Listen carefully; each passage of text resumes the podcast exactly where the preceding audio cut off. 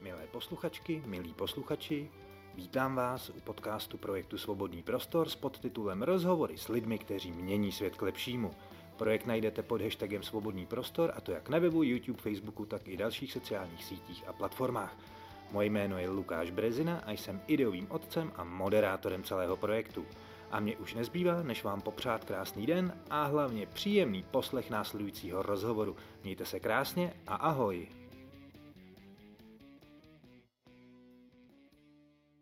Vás vítám, diváci Svobodného prostoru a posluchači a posluchačky podcastu Svobodného prostoru. Po delší době vám přináším další rozhovor a dnešní rozhovor je výjimečný eh, v několika věcech.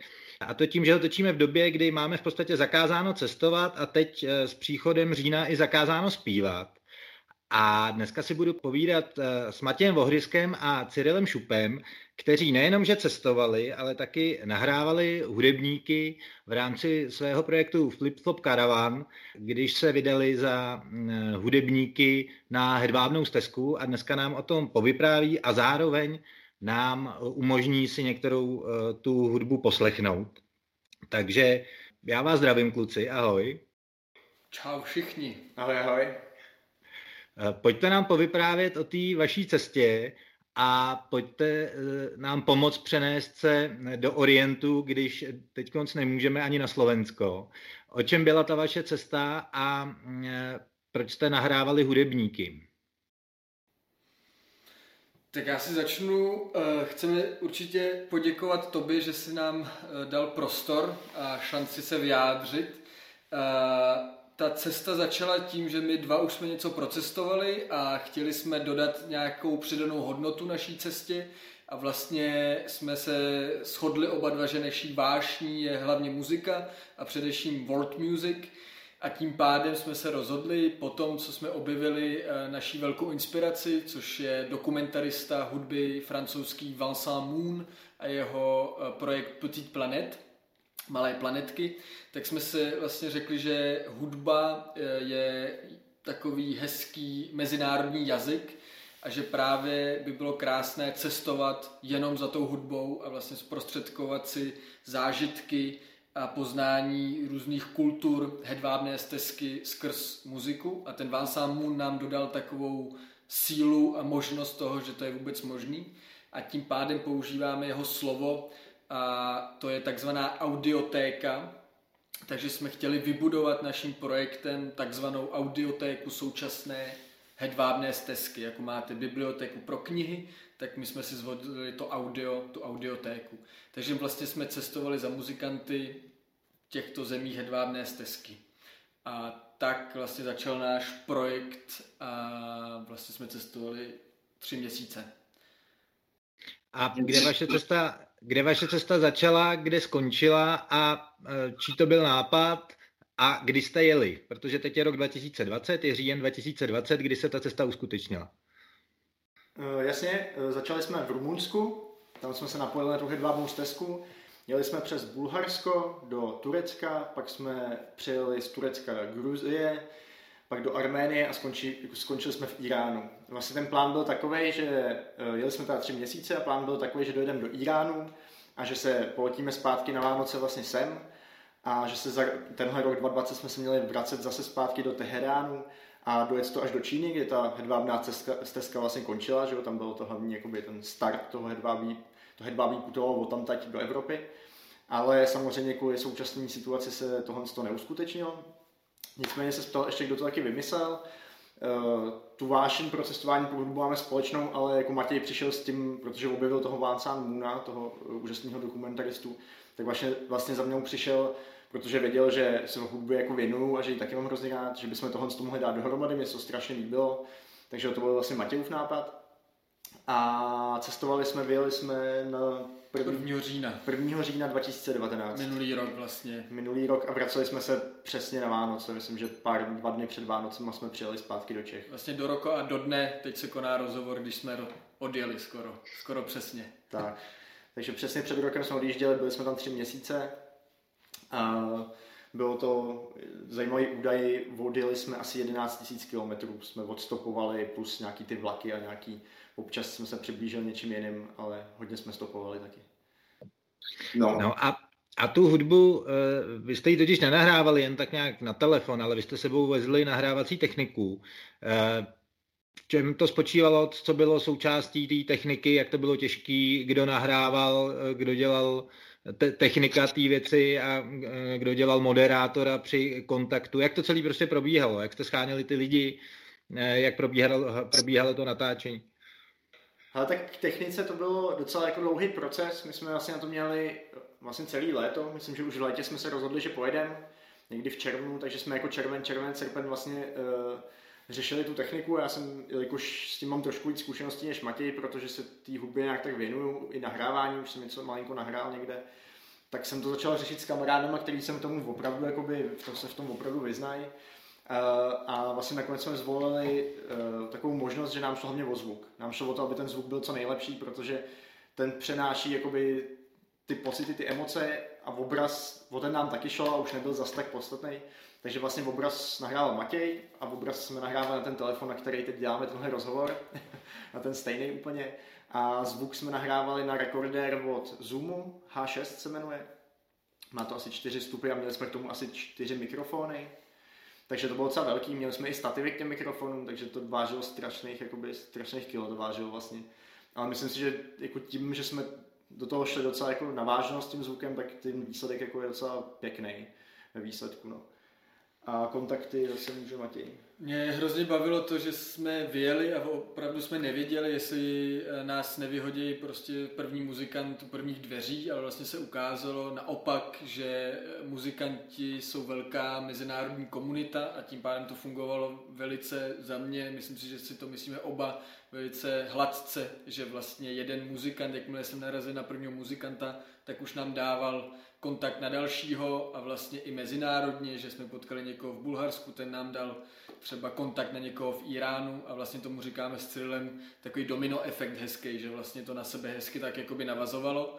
A abych se přiznal, tak vlastně jediný muzikant nám neřekl ne, právě naopak, třeba historka z Nilipek, kterou můžete vidět když tak na YouTube, tak říkala, že vlastně tahle malá produkce, která jsme my vlastně byli, že jsme byli jenom nadšenci, kteří si vlastně neměli za to, na to žádný honorář nebo cokoliv, tak vlastně byla ráda, že za ní přijeli z tak daleka vlastně do Turecka a souhlasila s nahráváním právě proto, že jsme jenom dva vagabundi prostě s baťohem a otevřelo nám to hodně, hodně dveří. Jakoby tahle rádoby neprofesionalita, ale ta nadšenost a tím to hezky fungovalo. Eh, no to řekněte eh, ještě posluchačům a divákům, vy máte stránky a zároveň pořádáte eh, přednášky občas. Ostatně díky tomu spolu točíme rozhovor, protože já jsem na takový jedný přednášce byl a úplně mě to uhranulo. Tak jestli byste lidem řekli, kde vás můžou najít a kde vás můžou potkat a kde můžou slyšet ty nahrávky, které jste pořídili. Určitě, tak stránky teda úplně nemáme, ale máme takový jakoby tři kanály. Když cestujeme, což se teď bohužel teda neděje, tak máme Instagram, který se jmenuje FF Caravan, je to prostě FF Caravan, Caravan, C. Tak tam většinou dáváme, když cestujeme, tak tam dáváme úplně jako aktuality, že se snažíme být trošku v kontaktu s těma lidma, jakoby, nevím, každý druhý, třetí den prostě jdeme a to, co jsme jako zažili, tak tam nějakým způsobem e, nazdílíme. Ale můžou to jenom, pardon, do toho skočím, tam na tom Instagramu je hezký, že tam můžete najít malinký úryvky a vlastně story k těm muzikantům, jak jsme se k ním dostali. A je důležité říct, že vůbec ten kanál není vůbec o nás, ale spíš o těch cestovatelích, pardon, o těch muzikantech, který jsme vlastně nahrávali, takže tam můžete vidět vždycky malou jako story a nahrávku, že si tak můžete jenom takový hezký úvod do toho. Určitě jsou tam v těch příspěvkách jsou určitě muzikanti, zároveň pak, kdyby něco koho zajímalo víc to z té cesty, z toho stopování, jenom takový jakoby spíš srandovnější, tak jak jsou na Instagramu příběhy, tak jsou tam takový ty uložený, tak tam máme z každý země takový víc fotek a jakoby hezkých zážitků, co se nám líbilo, tak tam se můžou podívat zpětně na tu cestu, jako na tuhle, co jsme už teda absolvovali. Kdyby je to zajímalo, tak tam se určitě můžou podívat. Asi nejzajímavější je náš YouTube kanál, který je normálně celým názvem Flip Flop Caravan, zase z celý místo.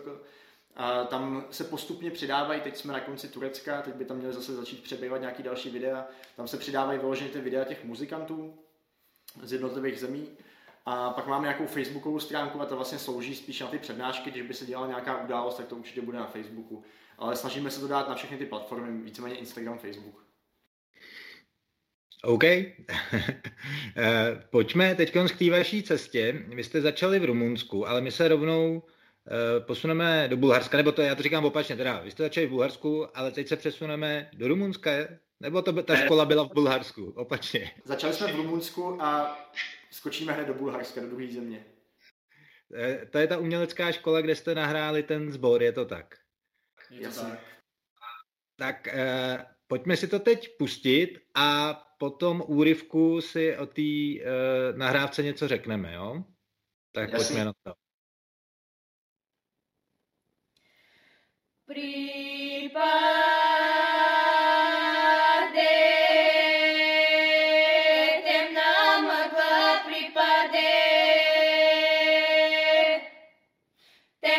Tak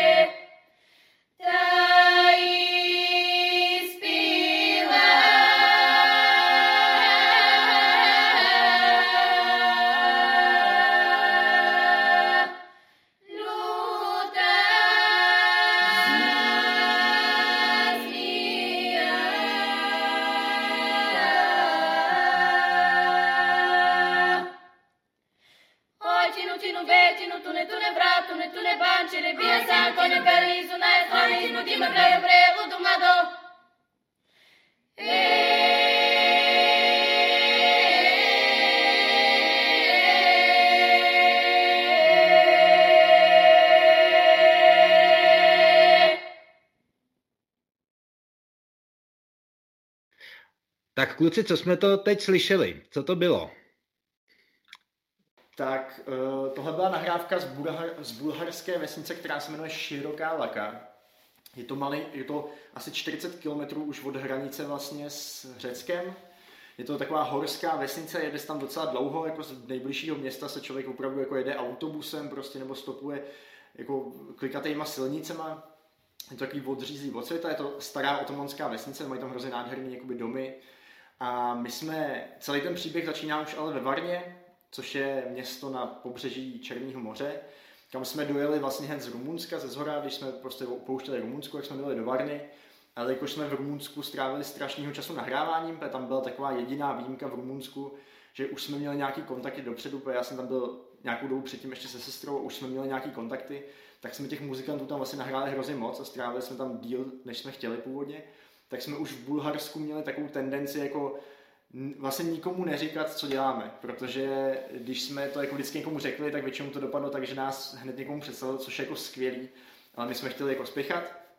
A ve Varně jsme prostě našli úžasnou pivnici, kde prostě čepovali lokální piva a byl tam pan majitel, mladý kluk a samozřejmě jsme se zakecali a po chvíli, už si po třetím pivě, prostě už jsme byli takový jako trošku podnapilí, tak jsme samozřejmě z nás teda vypadlo, že jako nahráváme ty muzikanty a že jsme teď jako v Rumunsku jich nahráli hrozně moc a v něm se zdmula taková ta jakoby národní pícha a prostě říkal, no tak to musíte nahrát, ale i tady nás, Bulhary, my tady máme jako úžasný sbory, úžasný folklor, prostě to nemůžete vynechat.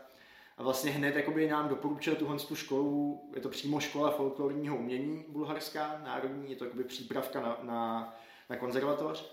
A říkal, já tam rovnou zavolám. Tak tam jako zavolal hned a prostě paní ředitelka školy hned jako řekla ne, úplně striktně, řekla prostě nic takového tady my chtít nechceme, nic takového, vůbec sem jako nejezděte, prostě nahrávat se nebude.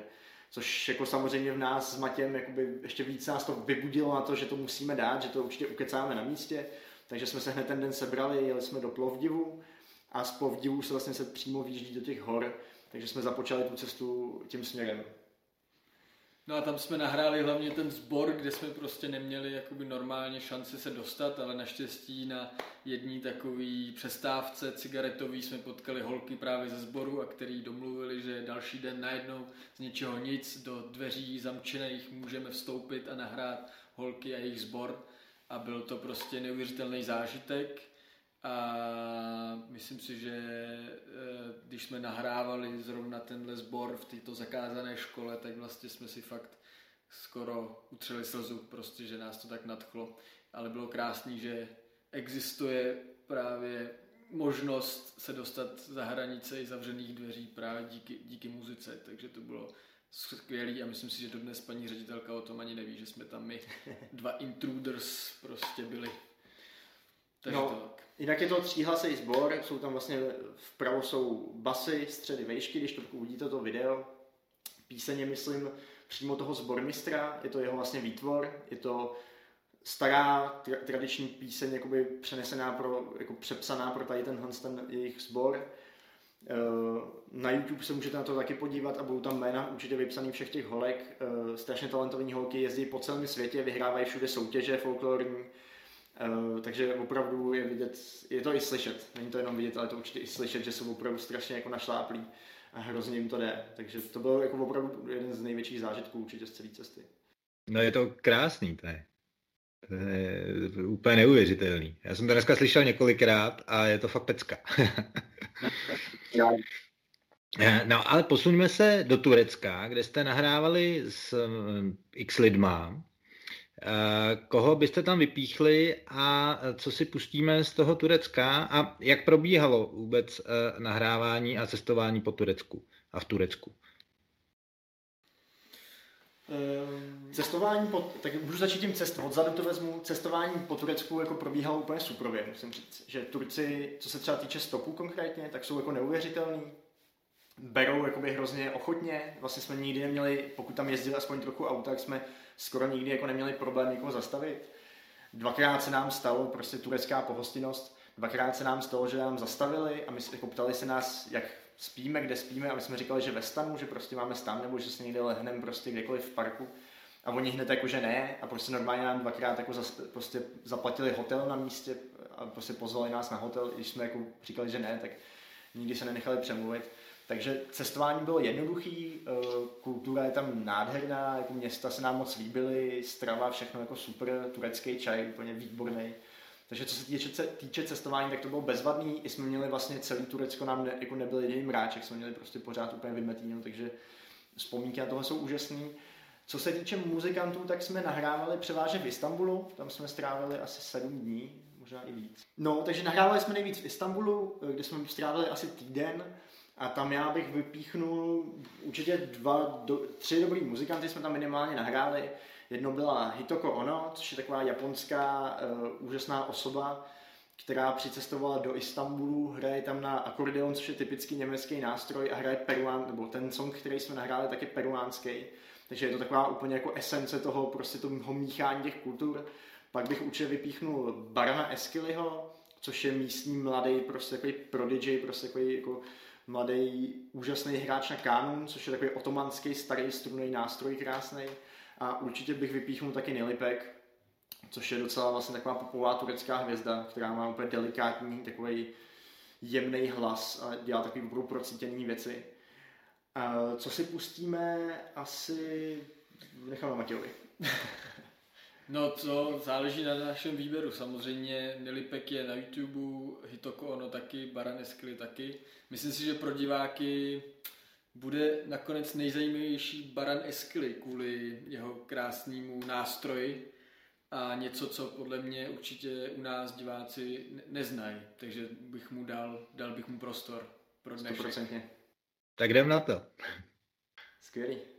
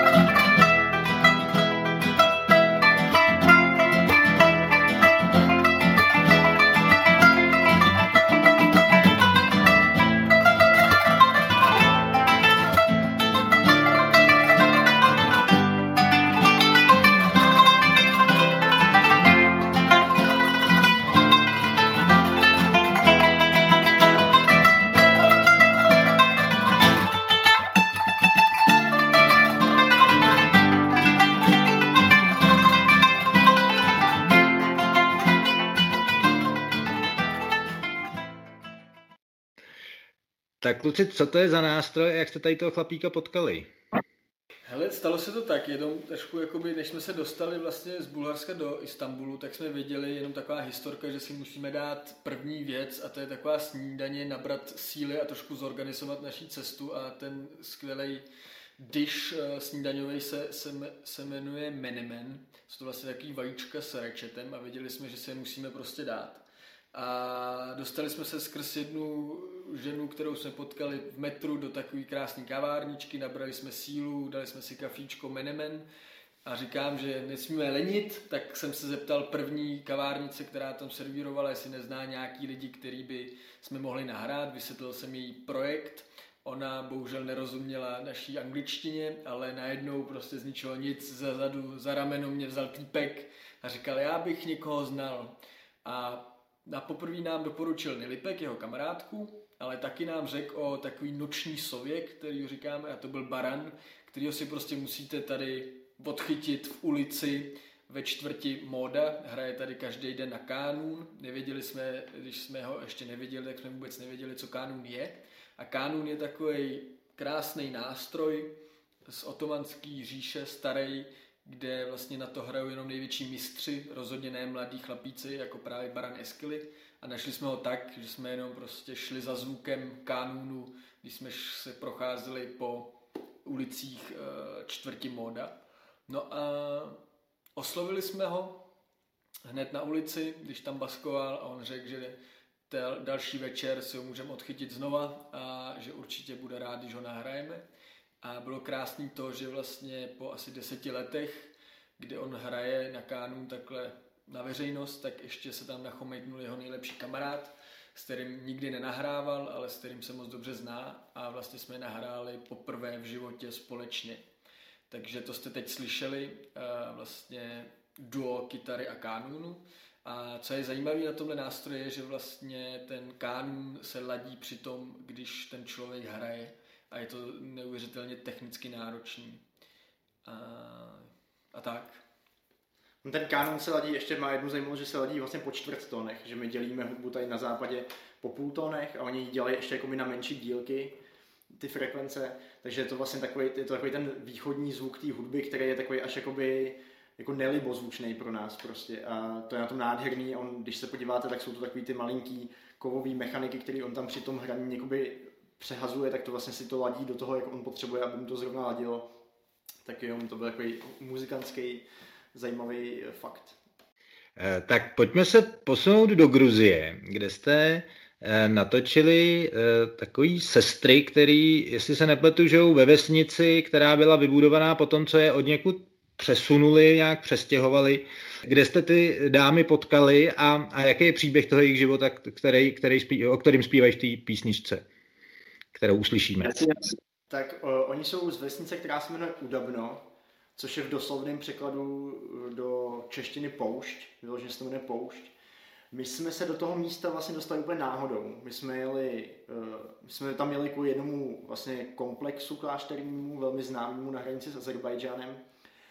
A, a tak ten příběh si můžeme říct potom, ale každopádně Udabno je prostě věsnice uprostřed pouště, kterou vybudovali ještě Sověti, ještě v době, kdy Gruzie byla pod sovětským nadvládou. Vlastně po tom, co se ve Svanety, což je zase úplně na severu Gruzie, nádherný jako region, vlastně teď velmi turistický, v horách, jako nejvyšší hory, vlastně celý Gruzie jsou ve Svanety, tak tam byla nějaký přírodní neštěstí, myslím, že to byl sesov půdy a vlastně celou, jakoby, celou to zničilo tu vesnici a z těch lidí se stali vlastně jako ekonomický, jakoby, nevím tomu uprchlíci, nebo jakoby neměli kde bydlet a potřebovali se prostě někam přemístit. A jak to bylo prostě ve Sovětském svazu bohužel zvykem, tak se s tím moc jakoby nemazali. A oni je přes celou Gruzii přemístili prostě tohle Udabna, což je prostě od z toho severu úplně vlastně jakoby na východ až jich na tu hranici s tím Azerbajdžánem a vystavili úplně umělou, prostě ta vesnice byla vystavená jenom kvůli tomuhle, úplně uprostřed, tam jako 30 km okolo není nic, tam jsou prostě opravdu pouště, opravdu jako louky, nebo takový, opravdu je taková poušť, prostě, kde jsou jenom krávy a prostě pastevecký psy. Původně tam bylo 3000 lidí, dneska jich tam žije už jen 300. Je to takový trošku smutný, je to opravdu taková jakoby, trošku zapadlá, zapadlý místo, kde není asi moc jako práce, takže všichni tam jsou jako vlastně od krav, všichni tam se věnují nějakému prostě zemědělství. A Kromě samozřejmě toho monastýru, toho Davida Garedžik, takže vlastně my jsme tam měli hlavně i kvůli tomu a nemohli jsme tam vůbec dostopovat, bylo to se jakoby velice náročný, samozřejmě štěstí nám přálo, takže poslední člověk, bez, před kterým už jsme to málem vzdali, tak nás vzal svým jeepem prostě do téhle zapadlé vesničce a vyhodil nás před asi podle mě jediným hostelem, který tam nějak funguje. Nevíme, jak se to stalo, ale zrovna tenhle hostel držej Poláci a byli jsme taky unavení, ale zrovna tam byla Polka, která se ptala, jako co tady děláte, samozřejmě David Garedža a tak dále, ten monastýr, ale snažili jsme si taky vysvětlit o tom našem projektu a byla taková hezká vlastně příhoda, kdy e, tam ty kuchařky, sestry ladili takovou balalajku a my jsme se na ní tak koukali a moc jsme jim nevěřili, jakoby, že by vůbec mohli nějakou muziku někdy slyšet. Ale ona řekla, no tak tady naše kuchařky, ta Polka říká, ty zpívají, nechcete si je poslechnout? A my, no tak, dobře, no tak si je poslechneme, když už jsme tady. Ale opravdu musím říct upřímně, že jsme tomu moc nevěřili, že z toho něco bude.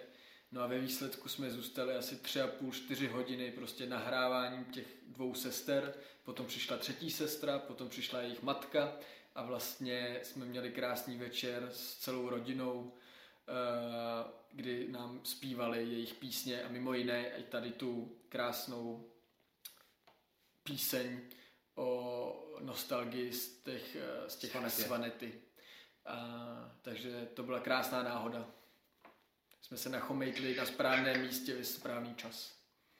Tak pojďme si teď tu písničku poslechnout a potom nám povyprávíte ještě o tom, jak jste se chtěli dostat původně do toho kláštera a jestli jste se tam dostali. Tak, pojďme si to poslechnout.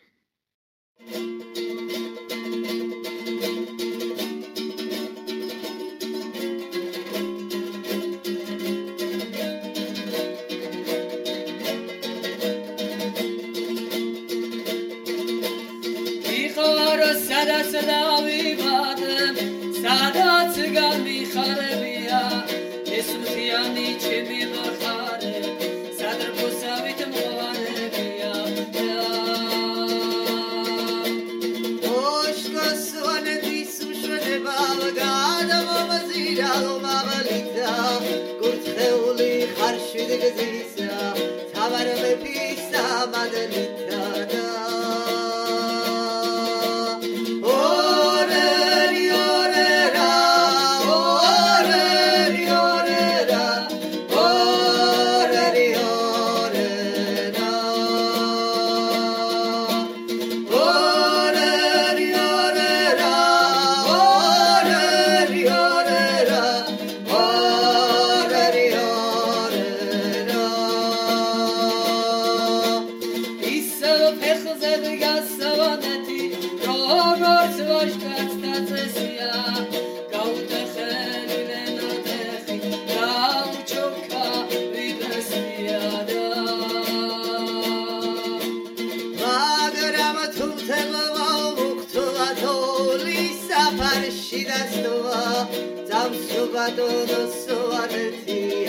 Sudai Swam Svadunat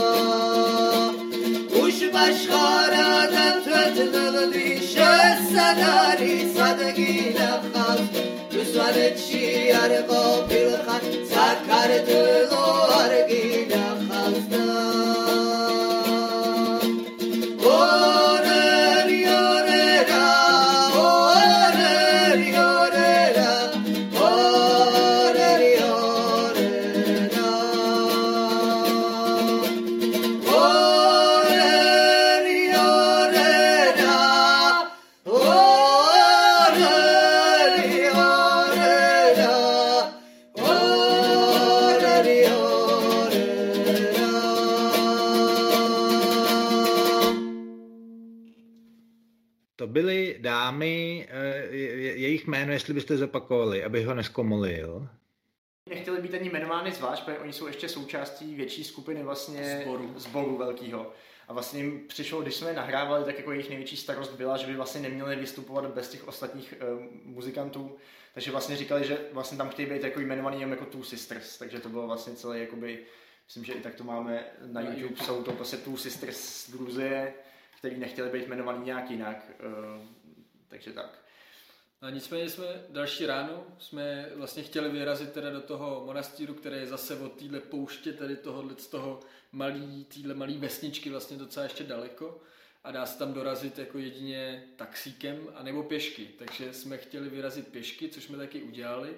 A dostali jsme do ruky e, plašič ovčáckých psů protože ty prostě, když se jde s kratkou a na vás vyskočí tady ta, pardon, i když mám rád velice zvířata, prostě obrovská bestie, tak samozřejmě chrání své ovce a pastovický pes se s váma prostě rozhodně nemaže. A já jsem teda osobně měl docela strach tady, tady z tohohle scénáře, takže jsme vyrazili na začátku cestou a zase nevím, jak je to možný, ale přála nám zase štěstí a po půl hodině hodině cesty najednou vidíme týpka, který zastavuje turistu, který má volné místo v autě, který nás tam odvez blátitou cestou a odvez nás i, i, i zpátky. Takže to bylo zase něco neuvěřitelného a ve výsledku v tom monastýru nás tam bylo možná tři lidi maximálně. Hmm. Že zrovna ten den tam rozhodně nikdo jako jiný nebyl. No, je to, je to nádherný monastýr, ještě by bylo fajn říct, že ten David Gereč, ten monastýr je vlastně, je to, myslím, že to je v UNESCO rozhodně. Určitě. Je to v UNESCO zanesený a je to vlastně vydlabaný do skály, takový ubytovny pro ty mnichy, kteří tam doteďka žijou a berou to tam docela vážně, takže jsou takový jako docela, si drží distanc jako od od lidí.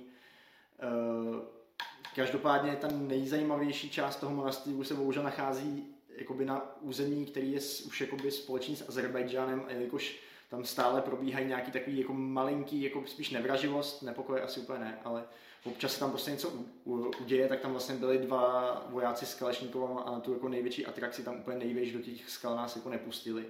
Každopádně i ten spodek jako rozhodně stojí za to, je to nádherný, prostě monastýr Gruzie byla druhá země na světě, která při, přijala křesťanství za svoje národní náboženství. Mají svůj unikátní písmo, který vypadá opravdu jak z pana prstenů celý je to tam tím popsaný, takže rozhodně doporučujem. David Gareja je úžasný místo, kam jet. Až pojedete do Da- Davida Gareji, tak se rozhodně zastavte v, eh, v Oasis uh, hostelu a když tu budete mít štěstí, tak tam zrovna budou tyhle ty holky vařit prostě v kuchyni. A určitě vám rádi zaspívají, protože tím jako tou hudbou žijou, je vidět, že si tím řeší všechno, prostě, že tím přemýšlejí, že to jako tím dejchají úplně, takže taky nádherná nahrávka. Tak a pojďme se teď přesunout eh, rovnou do Iránu. Tam uh, jste potkali taky několik hudebníků, s kterými jste nahrávali. Ale než se budeme povídat o nich, tak zaprvé, jak, se, jak snadno se dá dostat do Iránu? První otázka. A druhá otázka, jak je to bezpečná země, protože tady ji máme zafixovanou jako totalitní islámský stát, tak myslím, že hodně lidí má obavu jet zrovna do Iránu. Tak co jste tam zažili vy a jak, jak těžký je se tam dostat? Já začnu jenom, se tam dostali přes Arménii, vyřizovali jsme si před Iránem vlastně víza, který jsme dostali za mě naprosto jako jednoduchou cestou, čekali jsme na ně 14 dní, vlastně se vyplňuje takový elektronický formulář, je tam potřeba nechat dva týdny pas a potom zaplatíte pár dolarů a vlastně e, máte to výzum. Rozhodně jsem to nijak neprožíval, že by to bylo složitý. Velvyslanec tady je velice milý člověk. Já, co jsem zažil v Iránu, taky jsem z toho měl obavy, zvlášť když jsme e, tam jeli vlastně, tak týden předtím byly velký protesty kvůli zvýšení cen ropy a ty protesty byly potlačeny velice surově. Eh, ale každopádně jsem se cítil tak, jako když mi vyprávěli rodiče eh, za dob komunismu, kdy vlastně vládne autokracie jedné strany a není možnost se proti ní nějak jakkoliv osočit. A vlastně když přijede někdo z ciziny, tak ty lidi mají velkou potřebu jim sdělit, že jsou hodný, že přemýšlejí stejně jako my, že mají stejný, stejný problémy jako každý člověk na zemi. Plus samozřejmě tady, tady ta vláda, proti které se strašně těžce bojuje. Ale vlastně jsme nezažili jediný problém, akorát samozřejmě ta policie nebo ta armáda se vlastně jakoby nevidí a připadáte si možná trošku sledovaný, ale rozhodně jsme ani jednoho policajta vlastně nepotkali. Jenom ta uh, komunita studentů, který třeba, uh, který třeba poslouchají západní hudbu nebo něco takového, tak to může fungovat taky jako protest a mají zakázáno vůbec takovou hudbu třeba poslouchat nebo vůbec hrát v barech, takže jsme potkali různé komunity studentů, kteří jako na protest hráli Pink Floydy, Rolling Stony, ale vlastně trošičku riskovali to, že jim tu kavárnu třeba zavřou. Takže pro nás určitě zajímavý jet do takové země vlastně za muzikou a vlastně jsme doslova jeli e, pro underground anebo totální folklor, jakože něco mezi existuje, ale je to rozhodně těžký vlastně vůbec nahrát nebo to potkat. Určitě si myslím, kdybychom tam byli, měli šanci být delší dobu, tak bychom se dostali na nějaký tajný jako koncerty, ale myslím si, že člověk si určitě zahrává jako Evropan s, s tím systémem. My jsme měli vůbec strach, že cokoliv budeme mít nahraný i z minulosti, z těch různých dalších zemí, tak jakmile najdou stativ, rekordér v batohu, tak jako je s náma amen a minimálně nám to zabavějí. Ale vlastně, eh, když jsme řekli nebo vysvětovali, že jdeme nahrát hlavně ten jejich folklor, tak vlastně nikdo s tím neměl žádný problém a nezažili jsme jediný, jediný moment, kdyby jsme se nějak cítili ohrožený, spíš naopak. Člověk má občas pocit, že ho možná jako někdo sleduje, rozhodně to nejsou lidi v uniformách, jsou to, a jako od jiných lidí vím, že prostě tam funguje hodně tajná policie, takže oni jakoby třeba monitorují, co ten člověk dělá, jestli tam nedělá něco špatného, ale ale spíš si myslím, že z západu je jakoby na to hezení embargo na tu zemi jako takovou, takže... Je, smut, je smutný, že to embargo odnášejí ty obyčejní lidi, ale jakoby ty obyčejní lidi jsou, jako, to je, jsou peršaní, to je prostě neuvěřitelná kultura, oni mají jako opravdu strašně moc toho, co nabídnout z té kultury, z té historie, z té architektury. Jako lidi jsou strašně vzdělaní, strašně vstřícní, prostě stávalo se nám úplně běžně, že v metru nás prostě sami oslovili, jestli potřebujeme pomoct. Hned nám začali vyprávět tu historii té země, jak to teď prostě nefunguje, jak ten, jako, ten sekularita zase zmizela, jak to zase vládnou ty ajatoláhové a jak, to, jak prostě tam nic nesmí, jak jsou všichni jakoby z toho zoufalí. A to bylo zajímavé, že to bylo napříč jakoby Generacema. generacema i třeba náboženstvím, že to fakt není nějaká uzavřená společnost revolucionářů pravo, levo, střed, ale ty lidi, co jsme potkali vlastně, tak eh, všichni na 100% nebyli za dobře se současnou vládou. Jakože od profesorů po různý další. Hmm. Takže to je docela pro mě zajímavý jako vhled do toho, že to rozhodně eh, ty lidi s tím nesouhlasí. Eh, Neměli jste strach eh, z toho, že tím, že tam nahrajete ty hudebníky, že je vystavujete potenciálnímu riziku ze strany toho systému? Protože mm, zrovna, myslím, minulý týden nebo předminulý týden popravili v Iránu eh, sportovce známýho, protože byl proti režimu a chodil na demonstrace, nebo je snad i spolupořádal, nebo co, a oni ho za to popravili. Mm, Určitě ne. My jsme rozhodně nenahrávali jakoby nějakou hudbu takhle. Tam se jako hudba hrát může, ale ne na veřejnosti, takže jako baskovat tam nikoho nepotkáte. Nesmí se tam hrát západní hudba, v kavárnách prostě veřejně. Myslím si, že když si člověk pustí doma, tak asi jakoby s tím nikdo nic neudělá. Zároveň my jsme jako vlastně nenahrávali, my jsme všechno, co jsme nahrávali, tak byly vlastně jako lokální hudba. My jsme nena- nenahrávali žádný metalisty, k tomu jsme se jako nedostali. Jako kdyby, kdyby jsme je potkali a oni byli v pohodě s tím, že je nahrajem, tak bychom je klidně nahráli, nevím, možná by si třeba řekli, aby jsme jim zakryli obliče, nevím, to je těžko říct. Ale my vlastně všechny, co jsme nahrávali, tak hráli na tradiční nástroje nebo na kytaru třeba, ale hráli na tradiční jakoby, nástroje a nehráli žádnou hudbu jako na protest. Zároveň jsme se všema těma muzikantama komunikovali, že to půjde na internet. Jako všichni to věděli, všichni nám dávali souhlas s nějakým zveřejněním. Všem to ještě předtím, než to zveřejníme, tak to posíláme, aby věděli, jako do čeho jdou, jestli jsou s tím spokojení, jestli se jim to líbí. Takže určitě jako bychom se nebojíme, protože i kdyby jsme jako někoho tímhle ohrožovali, tak by to určitě předpokládám, že by to řekl, že teda nechce tam být vidět nebo tam nechce být třeba podepsaný pod tím. Ale co je třeba velký paradox, jako, že všechno muzika západně a tak dále zakázaná, ale třeba Instagram, tady vám jede na plný obrátky, jako nepotkáte mladého člověka, který by neměl svůj profil na Instagramu, což mě třeba strašně překvapilo, že tam zrovna jakoby, je rozhodně podhoubí všech těchto těch věcí, které s kterými jakoby nesouhlasí ten, ten, ten systém. Takže to mě velice překvapilo například. A komunikace reálně ve většině případů s mladýma muzikantama i lidma, který jsme potkali, tak vlastně fungovala hodně přes Instagram. Eh, Pojďme se teď posunout eh, k těm dvěma ukázkám, který si pustíme. Ta první je eh, týpek, který hraje na bubínek, nebo já nevím, jak se ten nástroj přesně jmenuje, ale já když jsem to viděl na té vaší přednášce, tak jsem na to koukal jak blázen, protože jsem měl pocit, že e, tam je mnohem víc zvuku, než já vidím očima. Jo, že to je neskutečně rychlý a já, nejsem, já jsem nebyl schopný vůbec zachytit, jak, jak to těma rukama dělá. Tak e, nevím, jestli si ho nejdřív pustíme a pak si o něm něco řekneme, nebo jestli si o něm ně- něco nejdřív řekneme a pak si ho pustíme. Pojďme si ho pustit, ať ti lidi to vidějí a pak si o tom něco můžeme říct. Jenom řeknu malinký detail, eh, sledujte jeho prsty, to je podle mě velice důležitá, důležitá moment toho. Tak pojďme na to.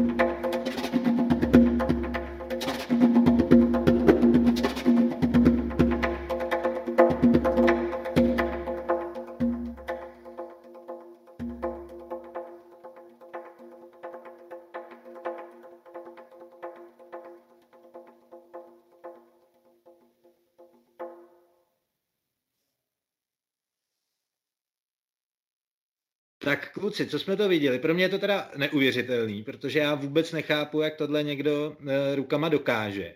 A řekněte nám příběh toho, jak jste ho potkali a o, o co jde vůbec v tom, v tom videu. Jasně, tak nástroj se jmenuje tombek. Je to úplně typický tradiční iránský buben, perkuze, prostě nástroj. On se jmenuje Abbas. On se jmenuje Amas, ten člověk. Eh, my jsme se tam dostali, to je taková celá historika, vlastně to místo, kde to je, je vlastně starý vodní rezervoár. A tahle to místo se ještě vztahuje k tomu dalšímu muzikantovi, který ho asi budeme později poslouchat. Ale dostali jsme se tam tak, že jsme zrovna tady na, tohle, na tyhle lidi měli typ jakoby už z Tabrizu. Tabriz je město jako kousek nebo kousek, relativně kousek od arménské hranice. Vlastně první město, kam jsme dojeli z Arménie, větší, kde jsme úplně jako čirou náhodou přes nějaký kavárníky, přes nějaký malý kuky jakoby narazili na jednoho člověka, který za prvé dělá oficiální překlady do angličtiny pro iránskou vládu, ale je hrozně v pohodě, není to jako vůbec člen jako vlády toho režimu se neúčastní. A zároveň je to vlastně takový uh, muzikoantropolog. On vlastně projel celý Irán a má hrozně jakoby na, načtenou tu hudbu, zná ty typy té hudby a měl hrozně, jako dal nám kontakty úplně po celém Iránu vlastně. Takže my jsme tohle jednou kontaktu využili. A to místo, kde to je Kazvin, což je město zase už docela kousek od Teheránu. A tam jsme přijeli, kontaktovali jsme ty lidi, eh, na který jsme měli teda to číslo. Oni se nás strašně jako úžasným způsobem ujali, hned nás prostě provedli všema muzeama v hudbě v tom městě, ukázali nám uh, kaligrafii, byl tam nějaký člověk, co dělal kaligrafii, tak nám napsal foneticky naše písma ve Farsi, v tom jejich jazyce. Takže se o nás strašně starali vlastně na konci celého tohohle dne, kdy teda ještě je potřeba zmínit, že se ještě zastavil tady Kuba, Matějův brácha starší, takže už jsme byli vlastně tři na poslední dva týdny, což bylo hrozně fajn. A tak vlastně nás všechny tři jako řekli, hele, tady máme jednoho prostě úplně strašně obrovského mistra, kterýho jste jako všichni nejvíc vážejí a on má dílnu, protože sám vyrábí hudební nástroje ve starém vodním rezervoáru, protože tam dřív byl strašně nedostatek vody, celý ten Irán je, nebo celý ne, ale částečně je to na poušti, že oni tam té vody jako mají opravdu málo a tohle jsou takový obří cihlový klenutý rezervoáry, já bych si typnul třeba 30-40 metrů pod zemí, na, na dílku opravdu nevím, to může mít klidně jako desítky metrů, vejška taky stropy jsou třeba 20 metrů, to je obrovská hala, kam jsme nás teda dovedli za člověkem, kterýho si pustíme za, za chvíli, ale zároveň tam byl tenhle ten Amas, který hraje na tombek a myslím si, že zaprvé on je neuvěřitelně kreativní v tom, že ten nástroj používá prostě, on je schopný z toho vyloudit jako úplně strašně moc zvuků, strašně různých zvuků. Jedna třeba z základních technik je, že vlastně luská třema prstama o tu blánu, že takhle o to vlastně furt jde o tu blánu, tak to jsou taky strašně, takový ty strašně rychlý, jakoby tlumený údery jsou tady ta zvláštní technika. A, takže ten nám zahrál tak na ten buben a to bylo teda opravdu taky si pamatuju, že to jsme eh, koukali jak na drát, teda no, protože bylo vidět, že on, jako, když se dobře zaposloucháte, tak slyšíte, že on i do toho dejchá, vlastně dělá ty nádechy a že je vidět, že, tím, že ten nástroj opravdu má jako v duši. A mimo jiné detail, každý perkuzák v Iránu prostě musí mít dlouhý, dlouhý vousy, takže všichni perkuzáky potkáte v Iránu tím, že mají prostě dlouhý vousy. Takže žádný islámisti nebo tak, ale perkuzáci. Kluci, a pojďme si teď spustit eh, ten závěrečný video a potom eh, řeknete, co to je, protože mě to vyrazilo dech a je to krásný. Tak pojďme na to. Jdem na to.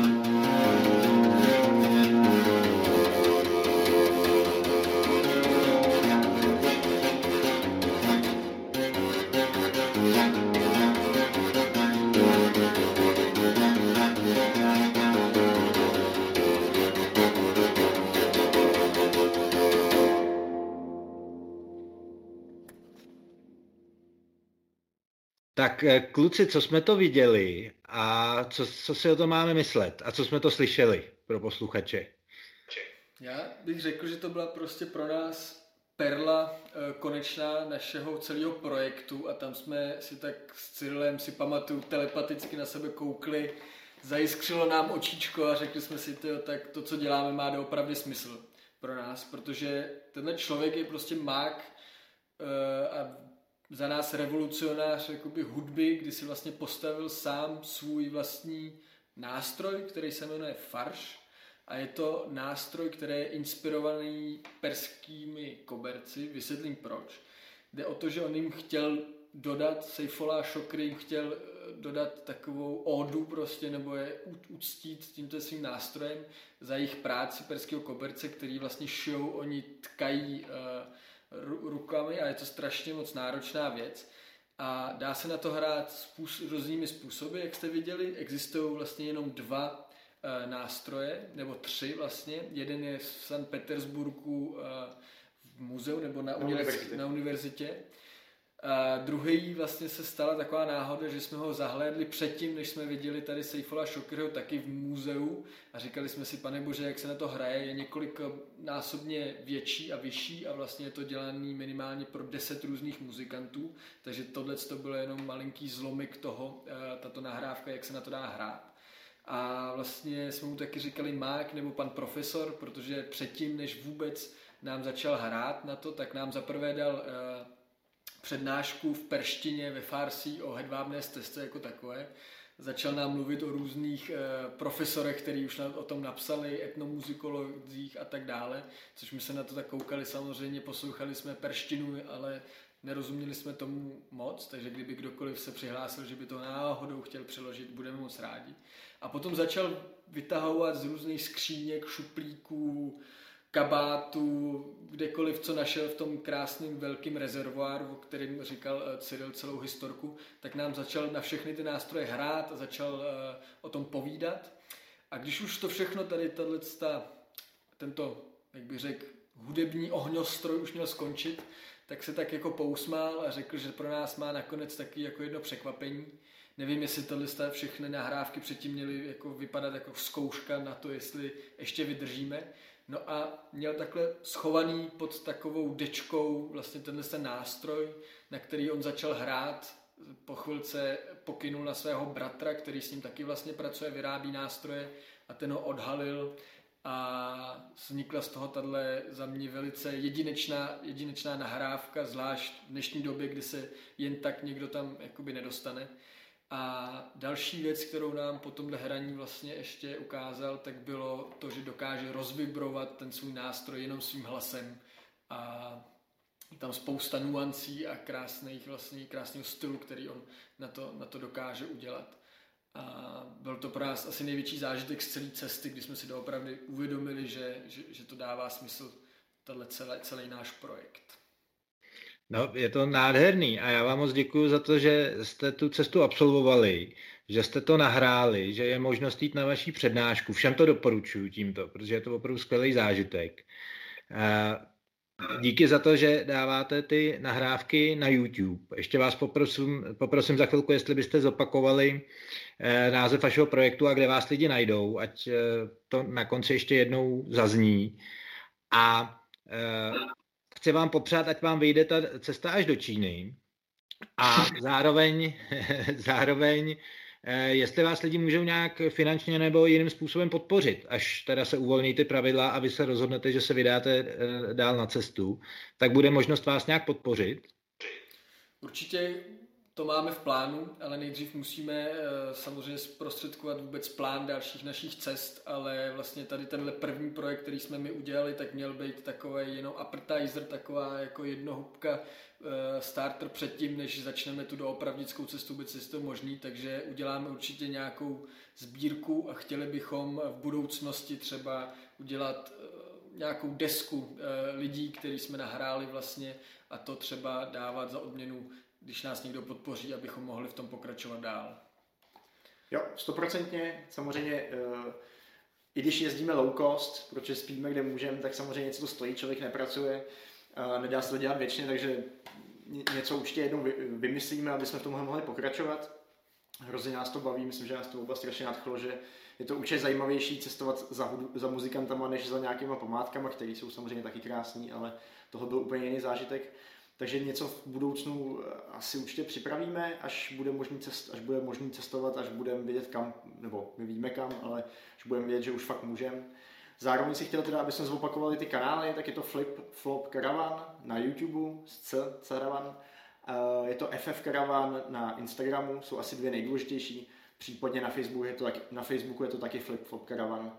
Na tom YouTube je asi polovina videí v tuhle chvíli, takže určitě si je zkoukněte a během následujících měsíců by měl přibýt ten zbytek až do toho Iránu, který tam teď není, takže tady to je vlastně exkluzivní ukázka pro lidi, co si teď ještě na YouTube nemůžou poslechnout. Děkujeme za vaši pozornost hlavně a za, za pozvání do svobodného prostoru. Jo, jo, díky moc. No kluci, já moc děkuji vám, díky, že jste přinesli uh, hudbu a cestování, dvě věci, které nám teď všem asi dost chybí. Uh, přeju vám hodně štěstí na vašich cestách a těším se, že se třeba za rok, za dva potkáme zase u rozhovoru uh, o dalších nahraných muzikantech. díky, díky moc. moc. Mějte se krásně. Ahoj, čau. Svobodný prostor. Rozhovory s lidmi, kteří mění svět k lepšímu. Pod hashtagem Svobodný prostor najdete další obsah na webu, Facebooku, YouTube, Instagramu a dalších sociálních sítích a platformách. A na tomto místě se sluší poděkovat mojí oblíbené půlpankové kapele Špuntkleně, která mi půjčuje do videí a podcastů hudbu. Děkuji taky mojí střihečce Vlastičce a skvělému kameramanovi a fotografovi Zbyňkovi Rýdlovi. Děkuji samozřejmě všem účinkujícím a hlavně vám, posluchačům, posluchačkám, divákům a divačkám a doufám, že se vám moje videa a z nich vyrobené podcasty líbí. Takže vám všem velké díky a budu se těšit u dalšího rozhovoru. Mějte se krásně. Ahoj.